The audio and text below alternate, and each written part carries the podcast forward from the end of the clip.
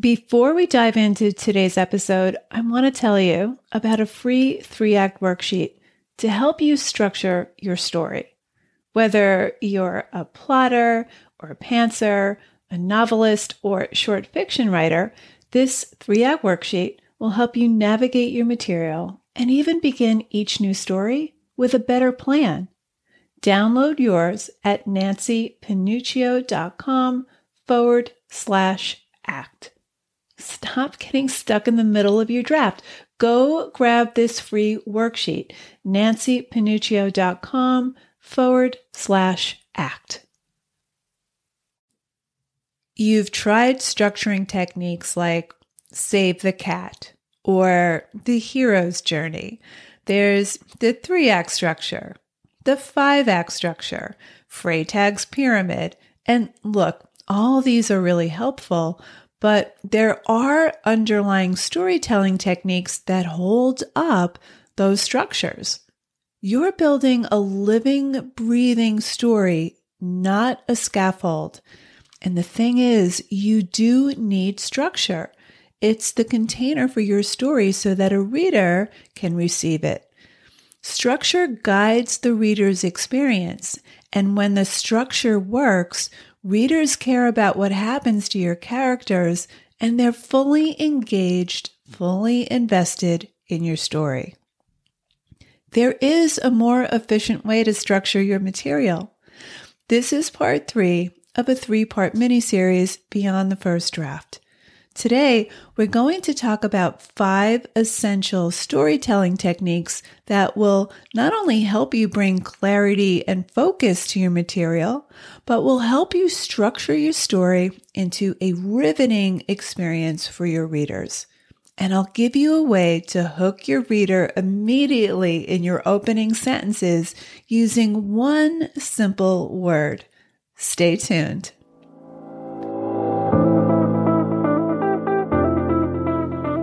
Writer Unleashed is for you, a writer who has a story you want to bring onto the page and into the hearts and minds of readers. I'm Nancy Panuccio, writer, editor, and writing coach. And each week, we'll explore techniques, mindsets, and inspiration for writing stories readers can't put down. Thanks for spending some time with me today. Now let's begin.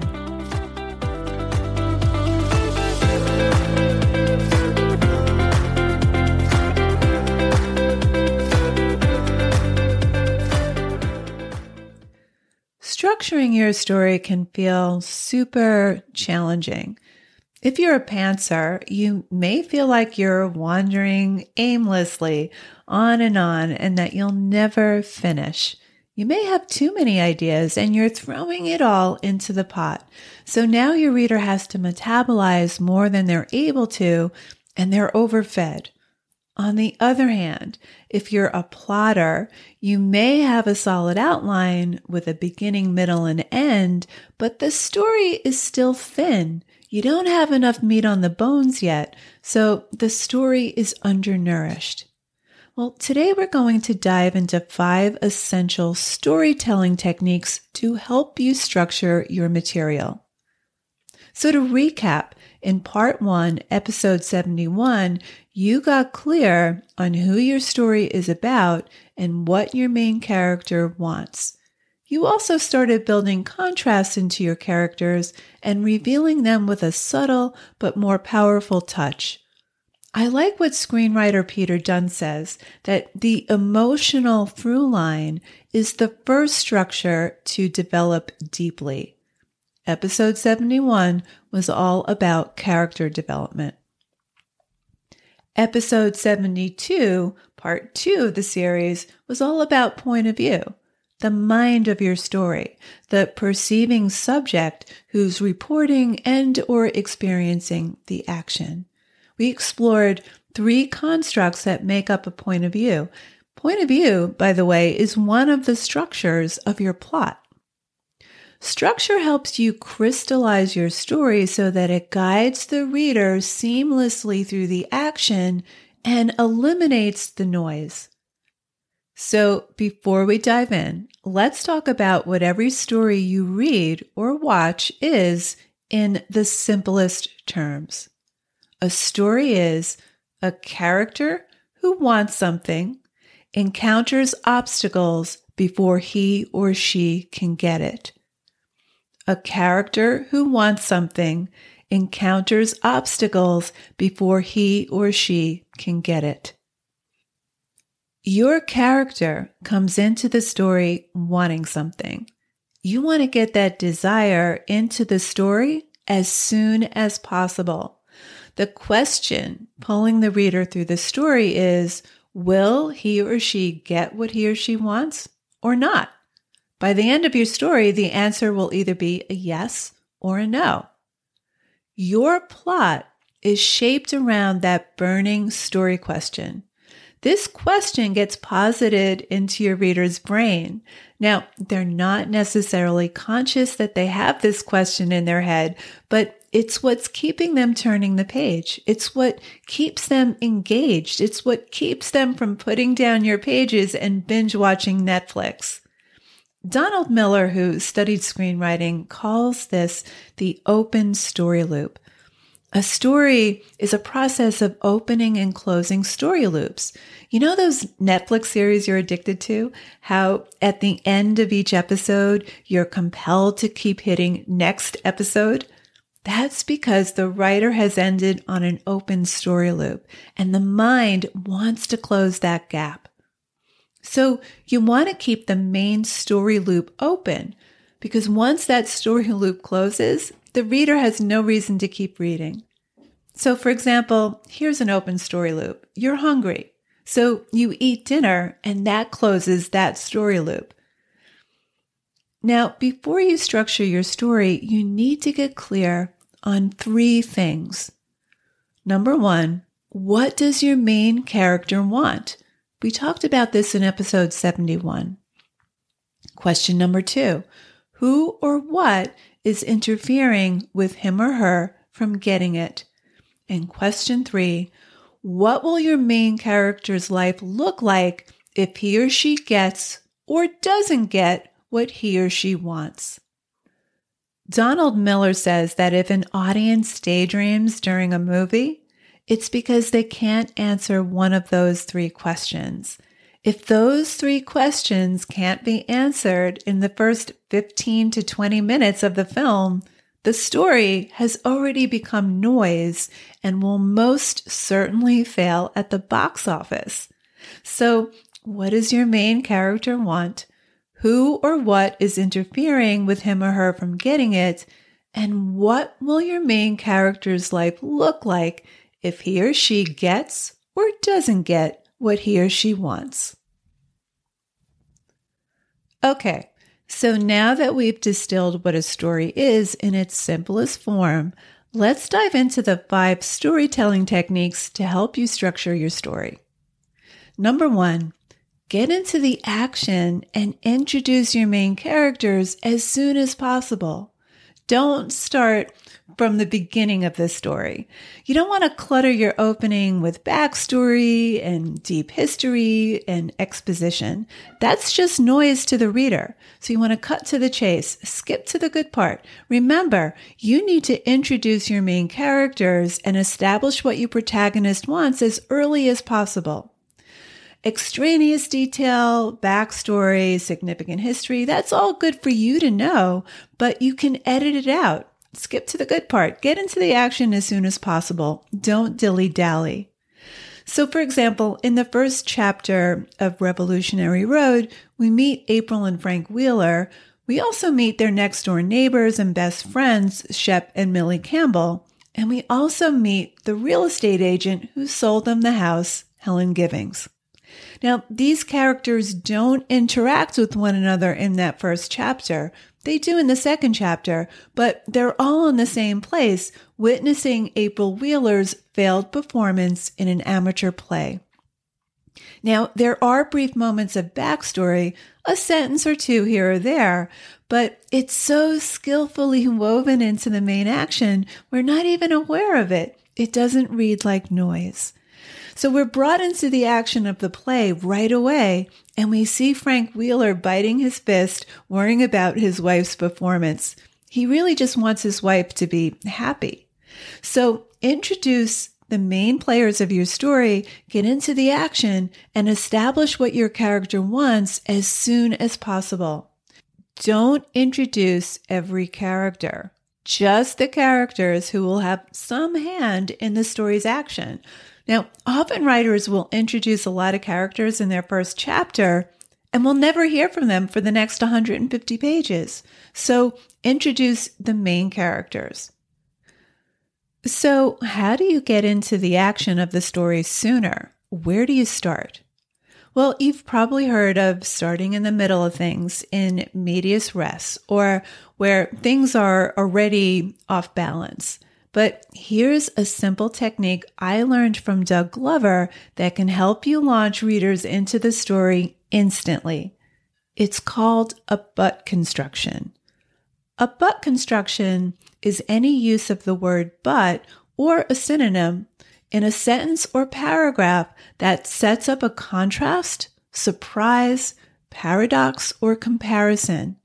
It gives a clash of ideas, and this creates tension and surprise for the reader. So it creates conflict and energy at the sentence level. You never want your reader to think, well, I saw that coming. You want to surprise them. You want to give them something unexpected. The idea is to take any simple declarative sentence and add a but to it. Here are some examples. This is from Doug Glover. I thought my wife had left me, but she is back. What she has been doing the past 2 years, I have no idea. So here he's simultaneously balancing contrasting ideas in the time it takes to finish the sentence. So he's opening a story loop here. We want to know why she left, where she went, why she's back, and what she's been up to for the past 2 years. We also want to know, well, what's going to happen with this marriage?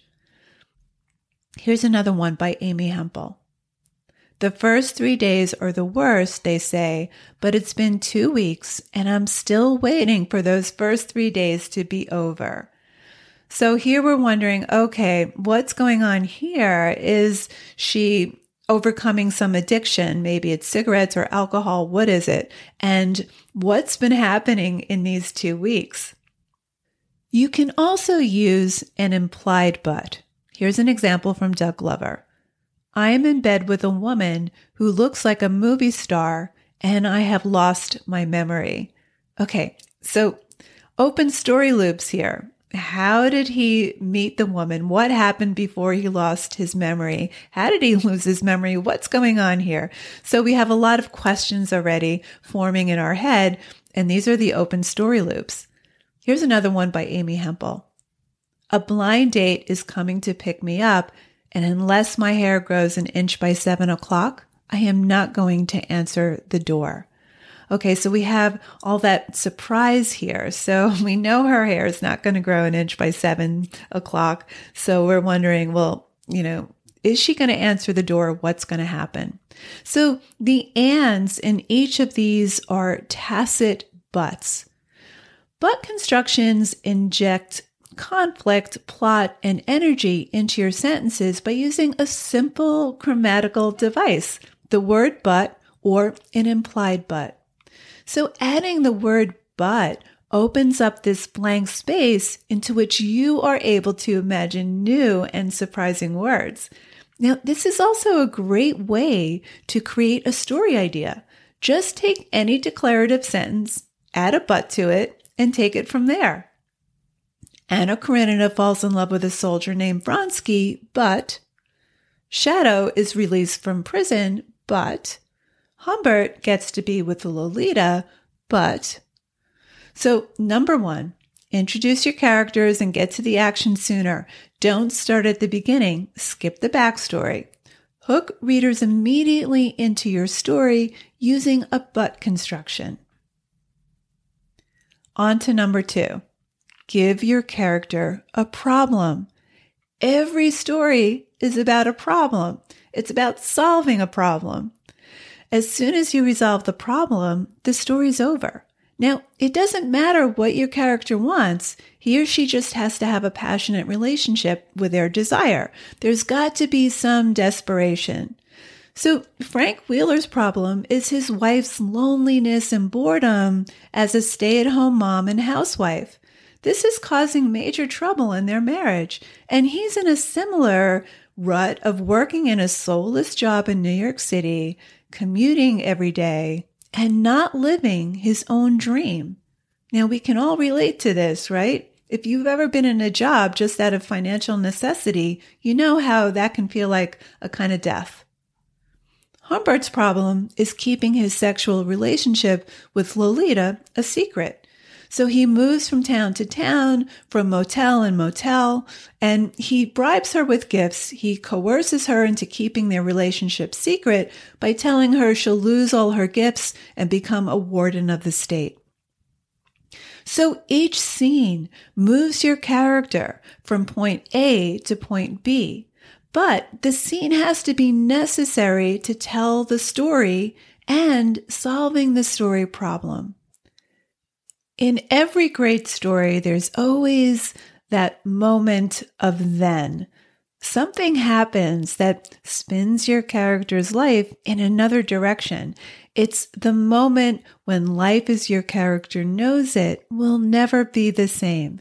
It's unexpected for your character, and it hooks us into the main action. So there's an inciting incident at the end of Act 1, which calls your character into action. In other words, a situation comes out of nowhere, throws your main character into turmoil, and creates this problem that they have to spend the rest of the plot trying to solve. So the rest of the story will be an attempt to draw out the inferences of that earlier upheaval. Clark Blaise says that what is often meant by climax in the conventional story is merely the moment that the character realized the devastating meaning of then. So that moment of then creates urgency. It's life-changing, and it's the jumpstart to your character's transformation. So, for example, in Neil Gaiman's novel American Gods, the inciting incident for Shadow is just as he's released from prison, he learns his wife was killed in a car accident with his best friend, who was also his future employer. In Revolutionary Road, it's April's failed performance, which leads to an explosive fight between husband and wife on the way home. Now, we know from the first chapter that there's a lot riding on this play for their marriage to work. We're not told that explicitly, but we see Frank Wheeler biting his fist as the play progressively deteriorates and the look of failure and defeat on his wife's face as the curtain closes. So now we're hooked, and now we're going to follow your character to see if their problem is solved. On to storytelling technique number 3, opposition. Every scene will have desire and resistance. Now, it's the same desire meeting the same resistance over and over again. Remember, a story is a character pursuing a desire despite obstacles. So your character has this problem that he or she must absolutely solve, and each scene, each chapter brings him or her closer to or further away from solving it. It's the same desire meeting the same resistance over and over again. Now, when I say the same, I mean that it shows up in different versions, in different variations. So in Lolita, Humbert wants her, but she doesn't reciprocate his love at all. And in every scene, he goes after that, but she rejects his love. He bribes her with gifts, and she takes them, but she never reciprocates with what he truly wants from her, which is love. Now, opposition doesn't have to be a fight or a war. It could be, but the larger fight and the more interesting fight is within. So conflict is just two forces interfering with one another. So Lolita is Humbert's main resistance, but there's also his own denial that allows him to justify what he's doing. So there's external resistance, but there's also internal resistance.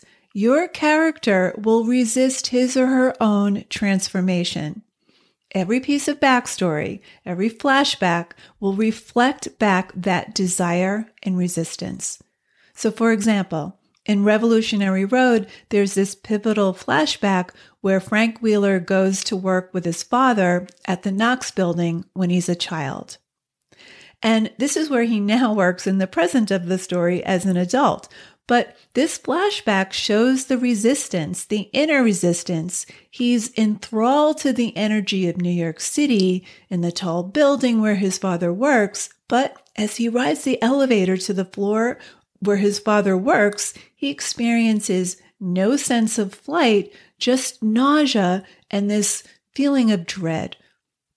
So two opposing feelings. Now, this is the same desire meeting the same resistance, and it gives us insight into why he resists his own transformation. Here's the thing.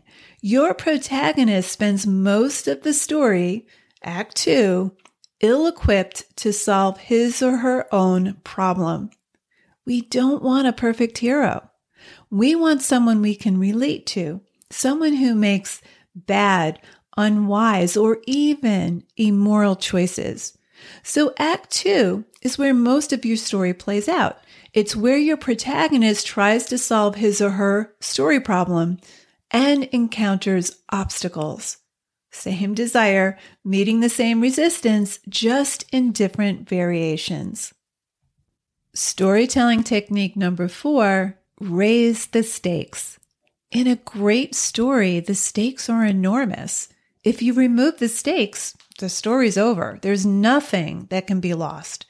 So what does your character stand to lose?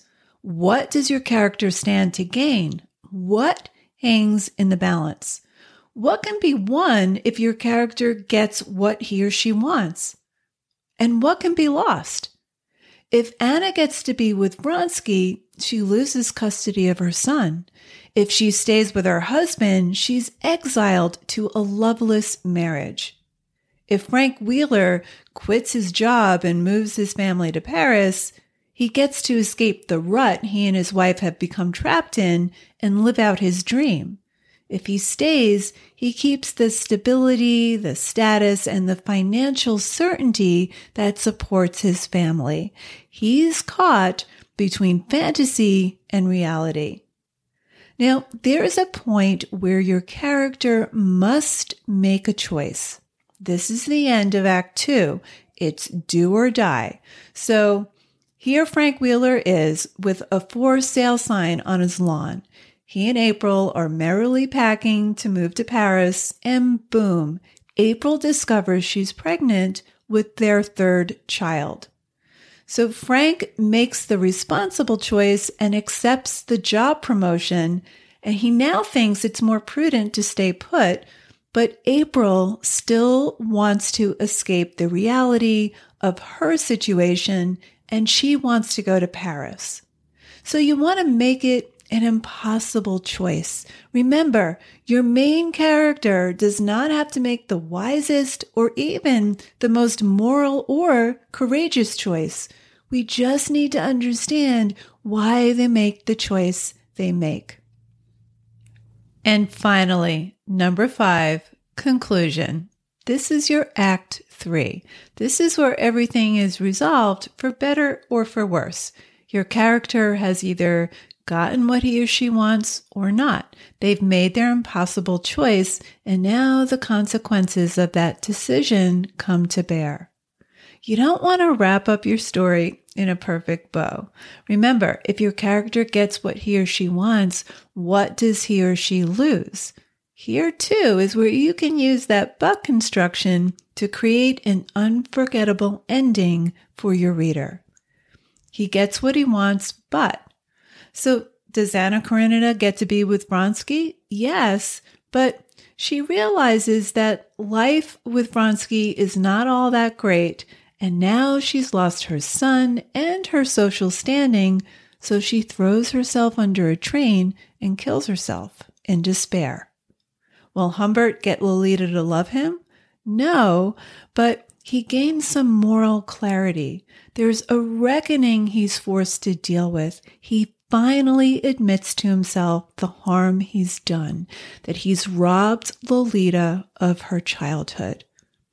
Does Frank Wheeler get to escape the rut he's in and save his marriage? No. And his wife, who feels trapped in her role as wife and mother, dies as a result.